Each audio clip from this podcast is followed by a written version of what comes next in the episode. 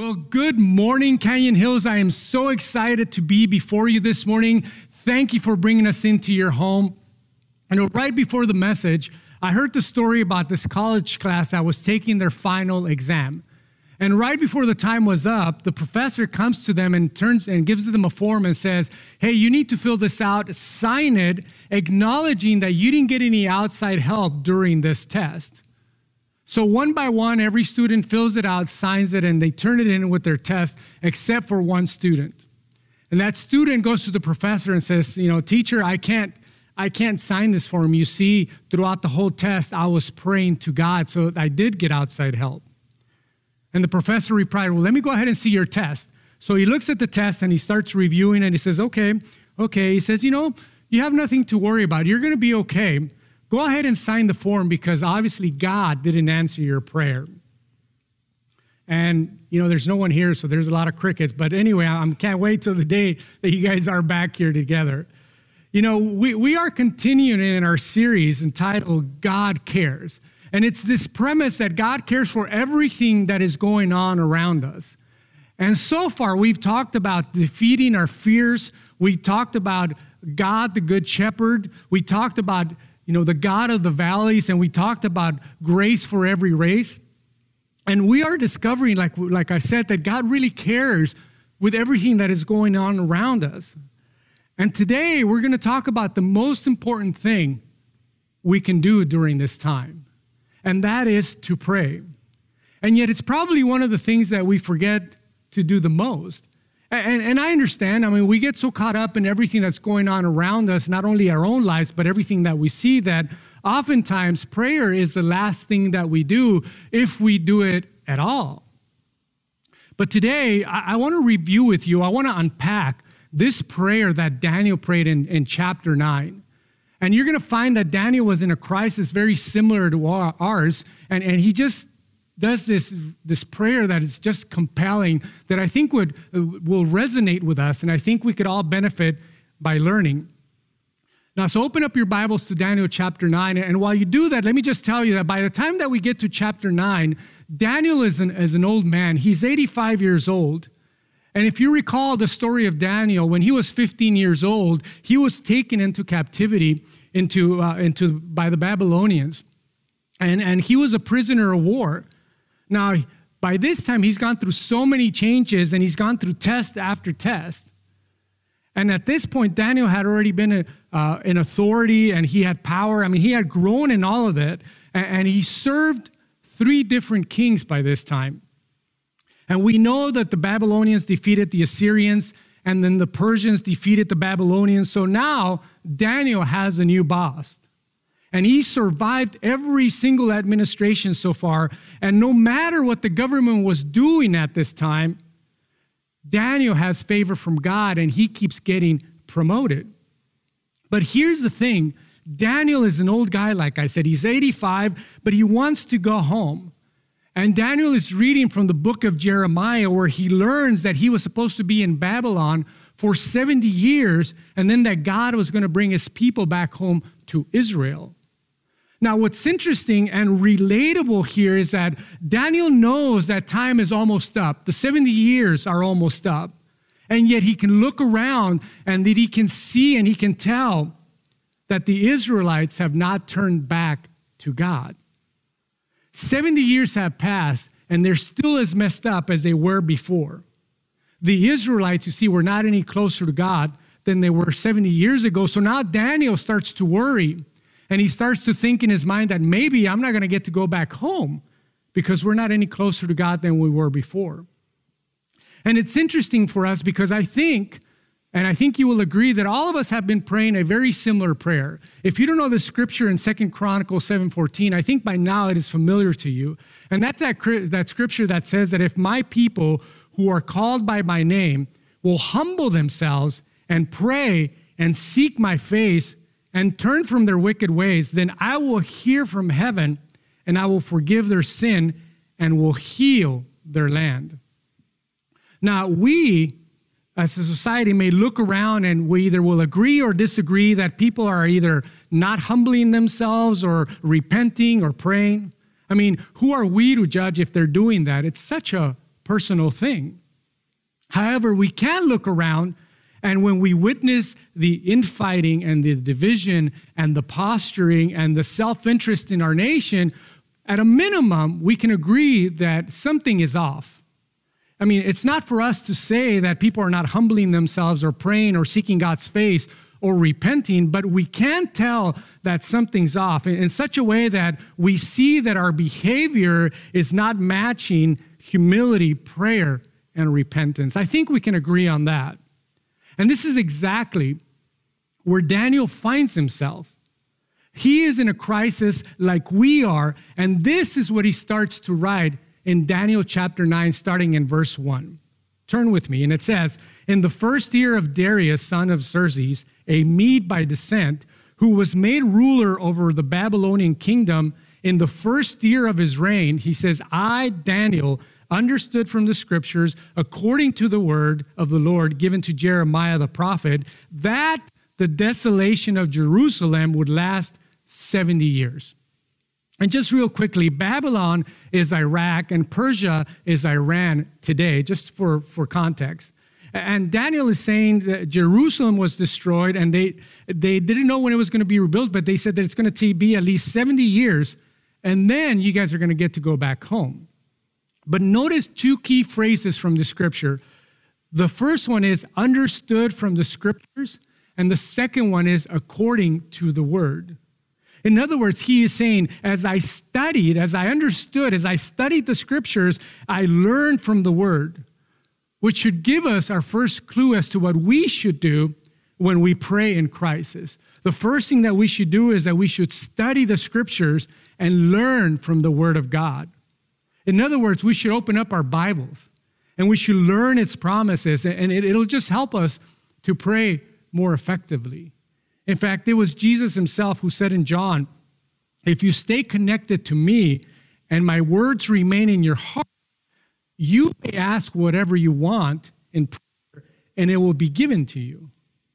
You stay connected by reading his Bible. And he says, if these words found in the Bible stay in your heart, remain in your heart, he says that if you follow these two conditions, then you can ask whatever you want, the Bible says.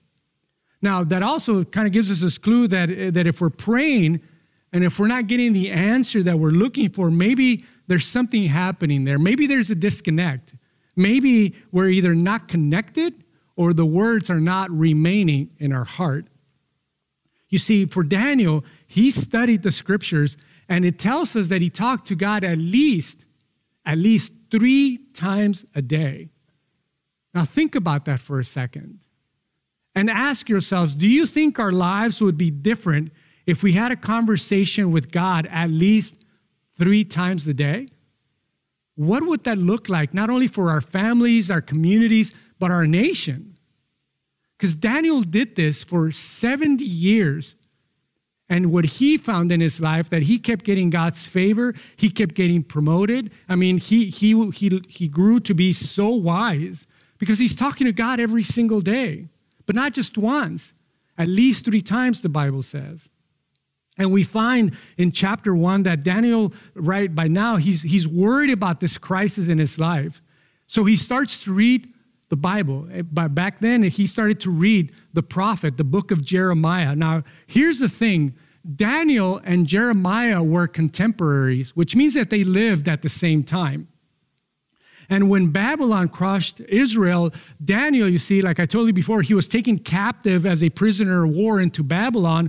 But Jeremiah was left behind in a defeated, broken city of Jerusalem. And then in Jeremiah's book, God tells him, hey, those guys over in Babylon, they're going to be there for 70 years. And this is what Daniel is reading. And that's where he starts to find hope. He knows that there's a time limit. And this is what it says in Jeremiah 29. And this is what Daniel is studying. He says, "For God says this to you, you will be kept in Babylon for 70 years, but then I'll keep my gracious promise to bring you back to your home again. For I know the plans I have for you, says the Lord. I have good plans for you, not plans for your disaster. My plans will give you a hope and a future.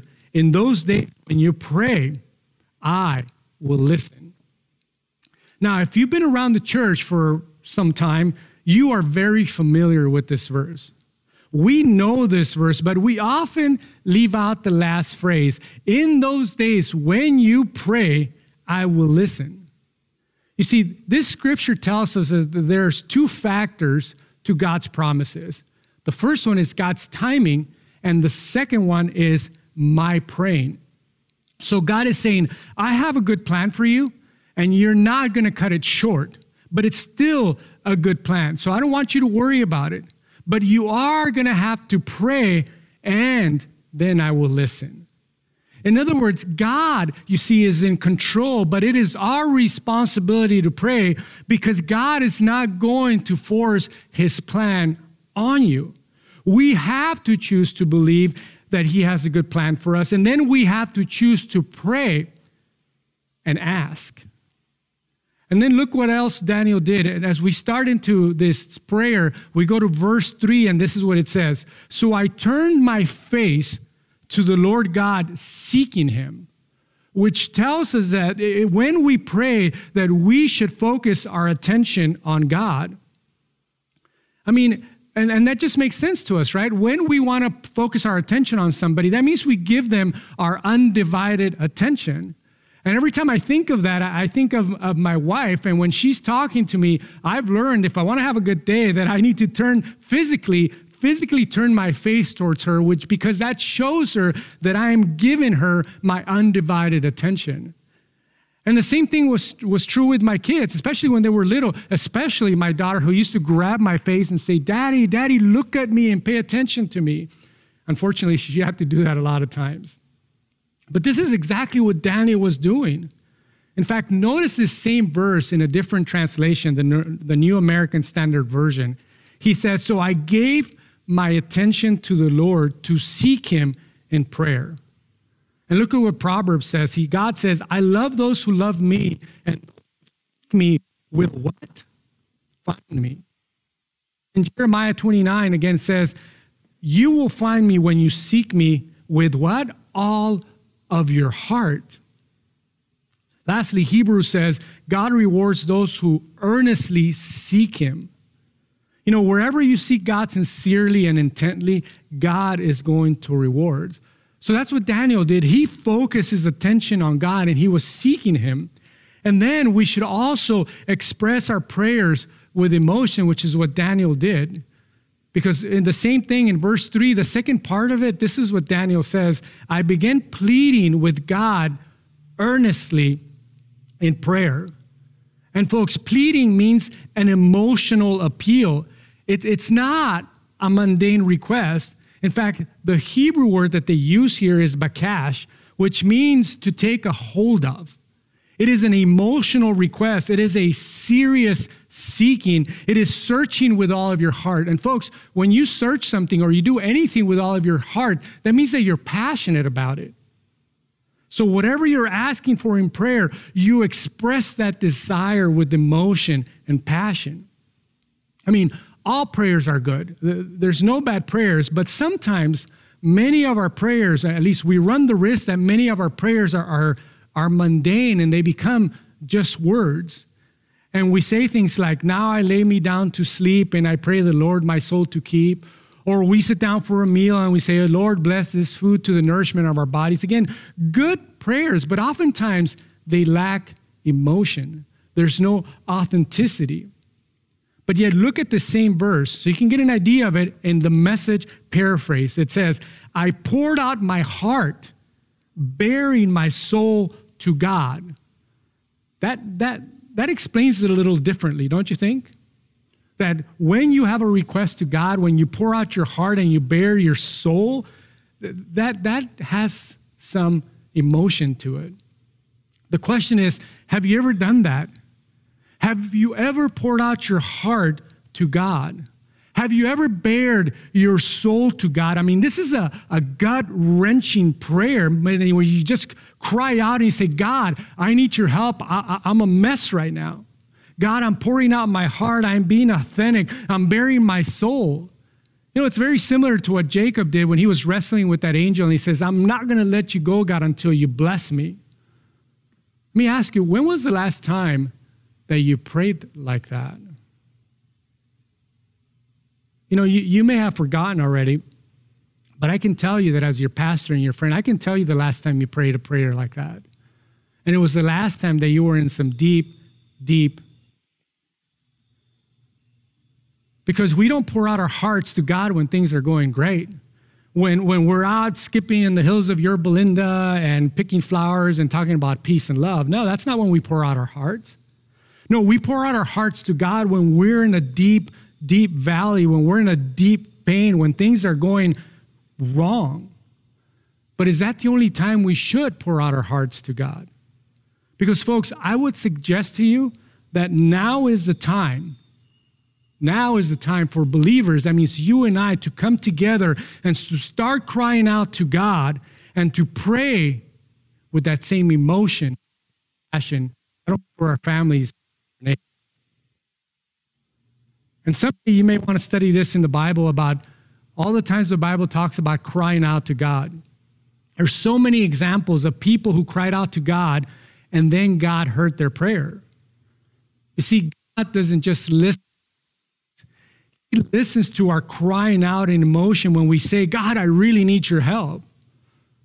Now it says, Daniel, that's what he was doing. He was pleading. He's crying out and he's basically saying, God, I want to go home. Your word says that it's going to be 70 years, but now I'm concerned I might not get to go home.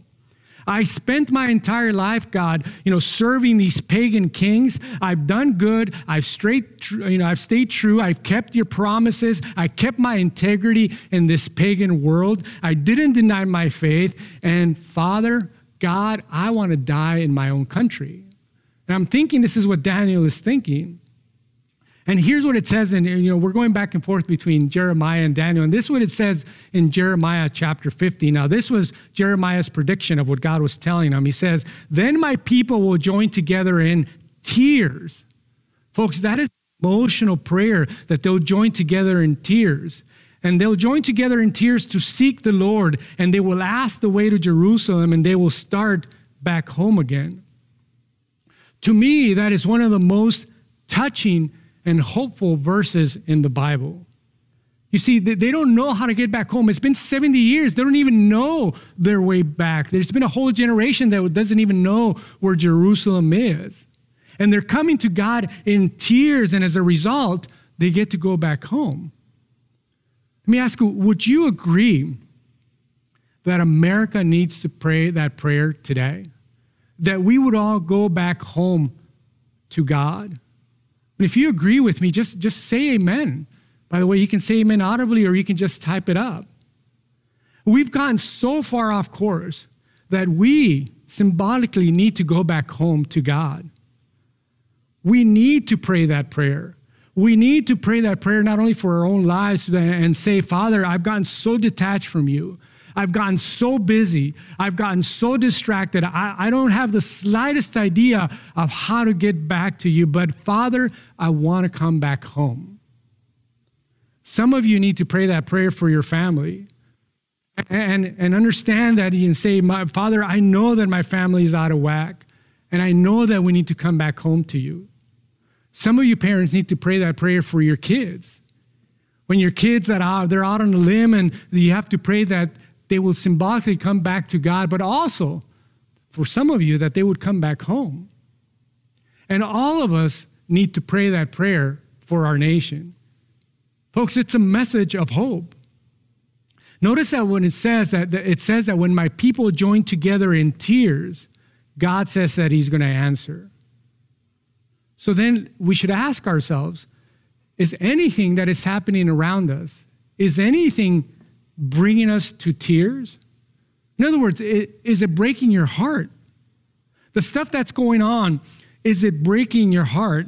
What you see happening in our society, in our system, in our politics, does any of it break your heart? Does any of it bring you to tears as you think about it? You see, this was very convicting to me. Because I look around and I'm disappointed, yes. And I see things that aren't working and I get so disappointed, but is it breaking my heart? Because if it's not breaking our heart, I would ask and I would encourage you to contemplate why not? You see, we need to cry out, look around as God breaks our heart for the things that break his, and come to him in prayer for our nation. The same verse, verse 3, as we read the third part of that verse, this is what Daniel said. I started fasting and went without food to show my sadness, and I put on rough clothes and sat in ashes. Now, nobody really does that today. I mean, that part, the first part is called sackcloth and ashes, and it was done for hundreds of years back in the Middle East during those times, but I don't know of anybody that does that today. But the third part here that Daniel's talking about is something, it's a discipline that has been done for hundreds and for centuries that people still do today, and that's called fasting.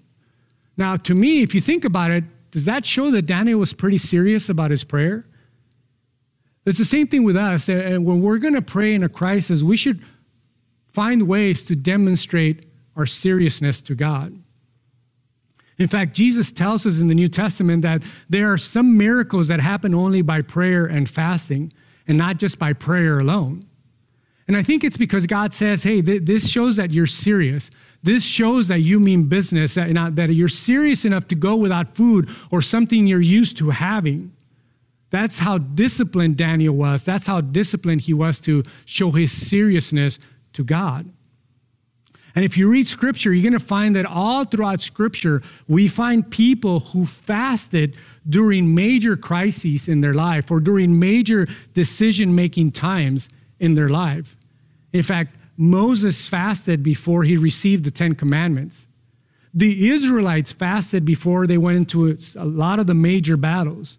We're learning here that Daniel fasted in order to receive guidance from God. Nehemiah fasted before he began a major construction project.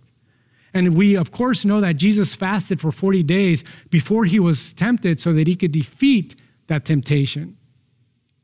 And all I'm saying here is that maybe we should contemplate, and I am suggesting, and I will join you in doing this, that we should pray and fast for our nation. That we would come together as a body of believers to demonstrate how serious we are by fasting. And then look at what Daniel verse 4 says. It says, I prayed to the Lord and I said, Lord, you are a great and awesome God. You always fulfill your promises of constant love to those who love you and keep your commands. And then further down in verse 9, it says, even though we have rebelled against you, you, Lord, are merciful and forgiving. That means that we should always, when we pray, thank God for his love and his promises. The Bible says that when you ask with thanksgiving. And folks, thanksgiving is not just a holiday if you're a believer. It is an entire life of attitude, an attitude of gratitude. You are to live with that attitude that God, what Daniel did and what Daniel does in this prayer is that he reminds himself of how good God is and how gracious God is and how grateful he is to God. And for us, when we just come before God and we just tell him, you know, God, I am grateful that you are God and that I am not. Father, I am grateful that you are loving and forgiving and that you are good and merciful. Father, thank you for your promises. You see, God doesn't listen to prideful complaining, but he does listen to humble confessing. And therefore, we should also humbly confess our sins. You know, God responds to humility. In fact, the Bible says in 1 Peter that God resists the proud, but he gives grace to the humble. And you also have to know that when we do that, when we confess our sins, he doesn't punish us. In fact, he's not even surprised by it at all. He already knows every single thing that we did. I think he just wants us to do it for our own benefit, for our own humility. And when God hears you to be humble, he responds, the Bible said, the scripture says, with blessing, with forgiveness and mercy and grace. He's not there to take you down. The only thing he's interested in taking down is your pride. Now, we have to understand also that the word confess in the Bible comes from the Greek word homologeo. Now, homo means the same, and that's where we get the word homosexual or homo sapien. It means all the same. Logeo, you see, means to speak or to concede. So to confess simply means to speak or concede the same thing about God. And we come to him, we say, Father, you're right. That was a sin. I don't excuse it. I don't downplay it. That is the kind of confession that God responds to with grace.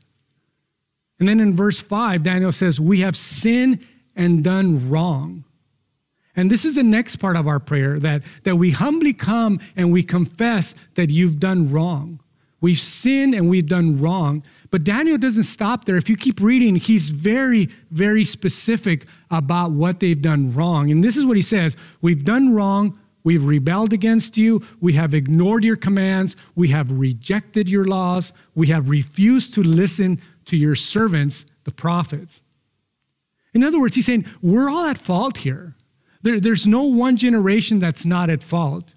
And in America, we can say that every generation has done its part. It's not just right now. And then in verse 7 of Daniel, this is what he says. We have brought disgrace and shame on ourselves because we've been unfaithful to you. He said, you know what, God, that we committed spiritual adultery. You know, we gave our love to somebody else, and we were supposed to give it to you, but no, we've been unfaithful to you. And then he goes on to say, this is true of all of us, including our kings, our leaders, and parents. And then in verse 10, he says, we paid no attention to you when you told us how to live. I mean, he told us what's good and what's bad. He told us what's morally good and what's not. And then in verse 13, he goes on and says, we kept on sinning, even though we know all of that, never giving you a second thought, oblivious to your clear warnings. You had no choice but to let disaster loose on us, since we persistently and defiantly ignored you. Verse 13, he kind of sums it up and he says, and now all the nations mock us. Is that ringing true for anyone? Because it is for me, something very familiar to me. Daniel knows that he doesn't deserve their blessing, but he cast himself out in God's grace. And this is what he says in verse 18, and I think we should all pay attention here. Oh God, listen to me. Hear my request. We don't ask because we deserve your help, but because you are so merciful. Father, you are good Father, he is saying. And then eventually God responds. We find starting in verse 20 that God starts to respond Daniel. And this is what it says. While I kept on prayer, and I want to pause here to tell you that this is so important to us because it says that he kept on praying. In other words, this wasn't just one prayer. He kept on praying this prayer on and on until God answered him. He did it over and over again. And while he kept on praying, the Bible says, and confessing my sin and the sins of my people and pleading with the Lord, suddenly the angel Gabriel appeared in my vision. And then the response, Daniel, I've been sent to help you understand God's plan. The moment you began praying, an answer was given, and I'm here to tell it to you, for God loves you very, very much. And I want to stay here for a second because this is also really important. You know, God doesn't have to send us Gabriel. He doesn't have to send me Gabriel. He doesn't have to send you Gabriel because we have the New Testament. We have the second part of the Bible that tells us about Jesus, that tells us that Jesus is in us. And of course, we would love to see Gabriel, but we have Jesus on our behalf that can help us with all of this. But I can tell you that if you pray like that, that God will say to you, like he told Daniel, this is important, that no matter what, God is saying, Daniel, I love you. Let that sink in for a second because a lot of stuff is going on, not only personally, but also as a nation. And no matter what we do, what our prayer is going to look like, I know that for sure. I know that for sure God is going to say, I love you, because that's what his scripture tells us. And I can tell you that if you pray like that, God will say that to you today. Folks, I'm not Daniel, and neither are you. But we do have a scripture and his promises that says that he will answer us in our time of need, that he keeps his promises, and that he loves us.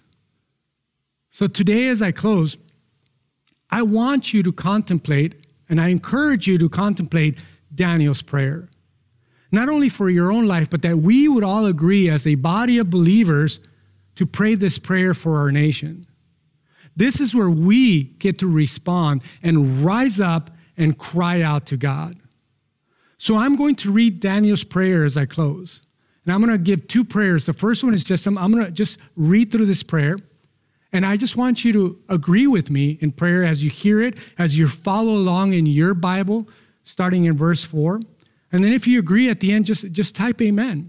And this is what it says. Bear with me. It is a long prayer, but it is an important.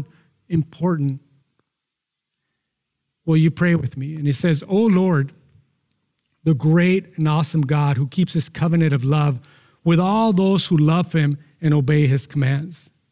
We have sinned and done wrong. We have been wicked and rebelled. We have turned away from your commands and laws. We have not listened to your servants, the prophets, who spoke in your name to our kings, our princes, and our fathers, and to all of the people in the land.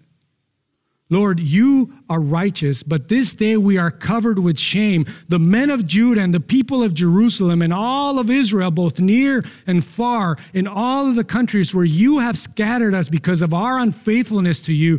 Oh Lord, we are kings and our princes and our fathers are covered with shame because we have sinned against you. The Lord our God is merciful and forgiving, even though we have rebelled against him. We have not obeyed the Lord our God or kept the laws he gave us through his servant, the prophets. All of Israel has transgressed your laws and turned away, refusing to obey you. Therefore, it says, the curses and the sworn judgments written in the law of Moses, the servant of God, have been poured out on us because we have sinned against you. You have fulfilled the words spoken against us and against our rulers by bringing upon us great disaster. Under the whole heaven, nothing has ever been done. Just as it is written in the law of Moses, all of this disaster has come upon us, and yet we have not sought the favor of the Lord by turning from our sins and giving our attention to the truth. The Lord did not hesitate to bring the disaster upon us, for the Lord our God is righteous in everything he does, and we have not obeyed him. Now, O Lord our God, who brought your people out of Egypt with a mighty hand and who made for yourself a name that endures to this day, we have sinned, we have done wrong. O Lord, in keeping with all your righteous acts, turn away your anger and your wrath from Jerusalem. I can say from America, from your city, your holy hill. Our sins and our iniquities of our fathers have made Jerusalem and your people an object of scorn to all those around us. Now, our God, hear the prayers and petitions of your servant, of your servants. For your sake, O Lord, look with favor on your desolate sanctuary. Give ear, O God, and hear. Open our eyes and see the desolation of the city that bears your name. Lord, we don't make requests because we are righteous, but because of your great mercy. O Lord, listen. O Lord, forgive. O Lord, hear and act for your sake. O my God, do not delay, because your city and your people bear your name. And if you agree with me in that prayer, and if you prayed that prayer, can you just say amen? And now let me just close in praying for us. And will you bow your heads and just let me pray over you? And if you agree with me, just repeat this prayer as I pray in your hearts. Father, you've promised that if we stay connected to you, and that if we have your word in our hearts, Father, that we can ask and it will be done.